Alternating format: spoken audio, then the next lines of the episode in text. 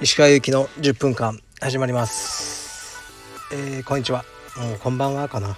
こんばんはでもないか、まあ、5時半ぐらいですね。またあのー、子供をですね水泳に連れてきてで僕は今駐車場で車の中で一人でこれやってます。今日はこのスタンド FM がなんか落ちてましたね。ずっと接続できなくて今復旧しました。もしかしたらすごく多くの人が今やり始めてるのかもしれません。どうでしょう？とレター。このねレターはずっと前にもらってたのにちょっと残しといてやったやつなんですよね。なんか答えづらくて。それをいきます。えー、っといつも楽しく聞かせていただいております。現役時代の印象深い試合などがあれば教えてください。ってことですね。うん。あのもうほとんどの試合が印象深いんですけどやっぱりブラジルの世界大会ですね。の話をしましょう。2004年にえー、っと世界大会がまだリオデジャネイロで行われた頃ですね。あのに行きました。でえー、っとねもう会場の雰囲気とかが全然違うんですよ。アメリカの世界大会とはどっちがいい悪いじゃなくてもう全然何て言うのかな。すごい盛り上がりが半端ない感じですね。でなんとなくね対グレイシーみたいな雰囲気がすごくありました。あの座ってる席とかねこう分けられててグレイシー対その他みたいな構図がこうあった気がします。でそれがまた盛り上がりにつながってたような感じですね。で僕は紫帯であの2004年そうですね。えー、っとフェザー級ですね。当時はペナ級って呼んでました。で行きましてでもうね本当にみんなタフなんですよ。ブラジル世界大会出てくるやつらは。ブラジル人がほぼですよね。アメリカ人とかあんまりいない。で日本人はいっぱい来てましたね。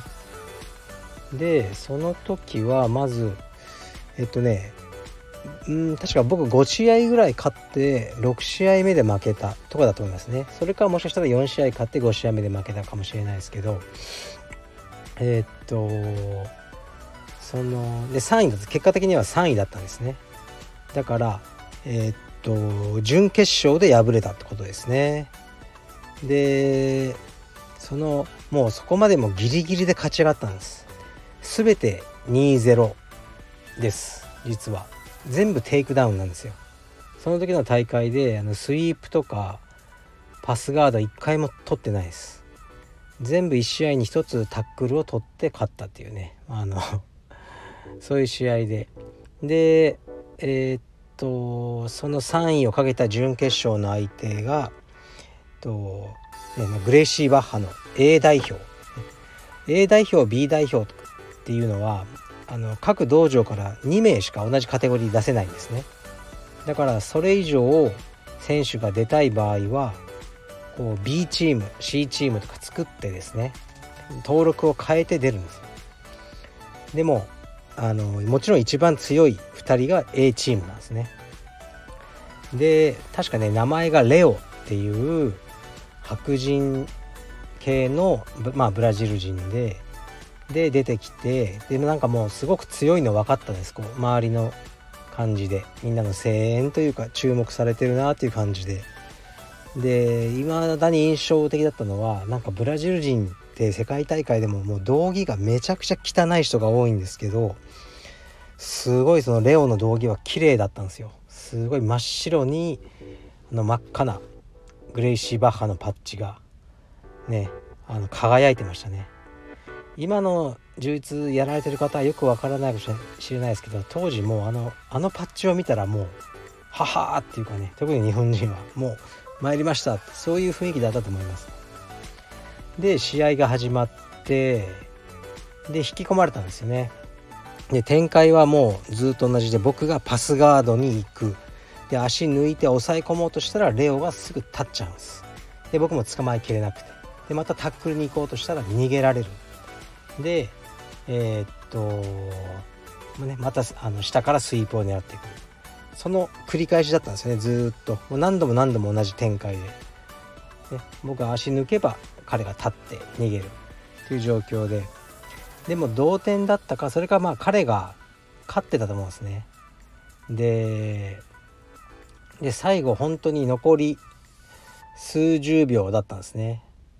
でまた同じように僕が足を抜いてパスガード行ったら彼があのまた立って逃げる時に僕は片足タックルの体勢だったんですけど本当に数日前にあの修行先のえー、っとヒカジーニョが教えてくれた片足タックルのちょっと変則的な方法があったんですね。それを思い出したんですよ。でまあ要は片足取ったままその足をね股に挟んだまま両膝ついてもう一方の足を抱えに行くっていう。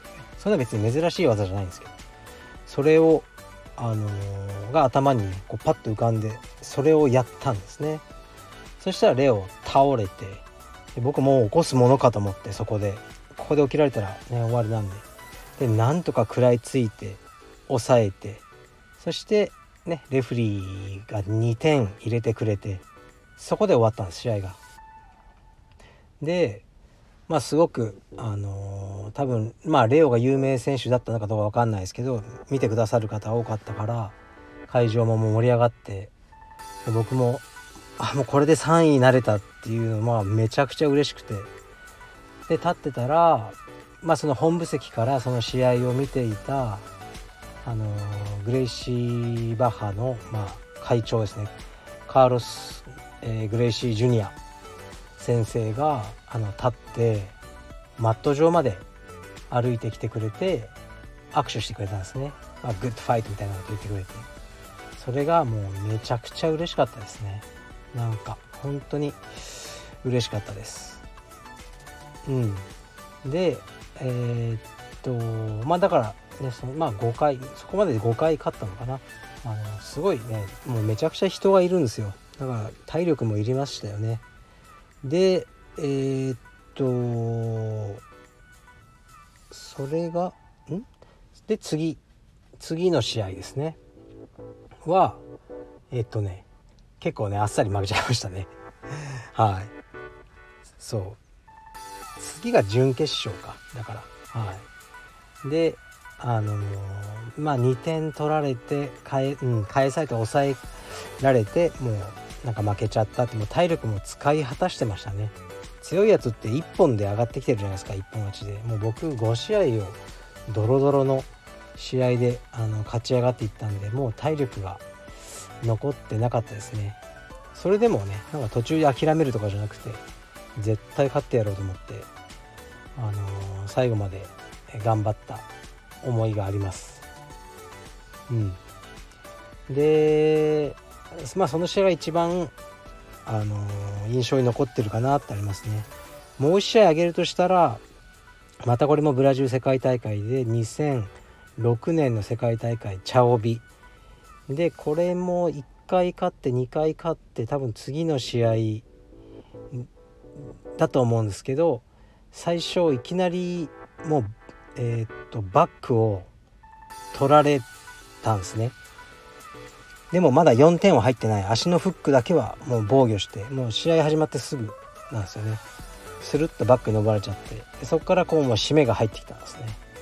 でねもう4点も取られちゃいけないし締められてもいけないしと思ってこう防御してたんですけどもう締めがかなりグイグイ入ってきてでもう視界もぼやけてもうタップしようかなと思ったんですね苦しくて。でもやっぱりそこがね世界大会のこれみんながそうなんですよね。もうなかなかタップしないですね。できない。やっぱ勝ちたいし次勝って次勝ったら3位っていうねあのあったのでもうめちゃくちゃ耐えてたんです。そしたらあの僕一回落ちたんですよね。もう下向いたまま相手上乗られてて完全に意識なくなったんですね。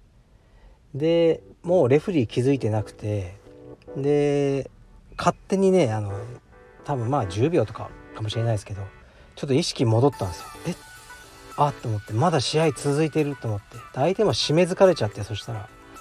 でそのまま前にちょっと背負って落としたんですね。ポンとお尻上げて。で相手が落ちてそのまま相手が落ちたらこうねあの上四方の状態ですよね。で僕必死に上四方で抑えてでそこで3点入ってでそのまま勝ったんですよね。当時はね今みたいにこうルーチ速くなかったんですよ。結構上からパスして抑えたらよっぽど固めまくらなければルーチって入んなかったんですよね。だからもうしっかり抑えて勝ったっていうのをもう本当にやばかったなって。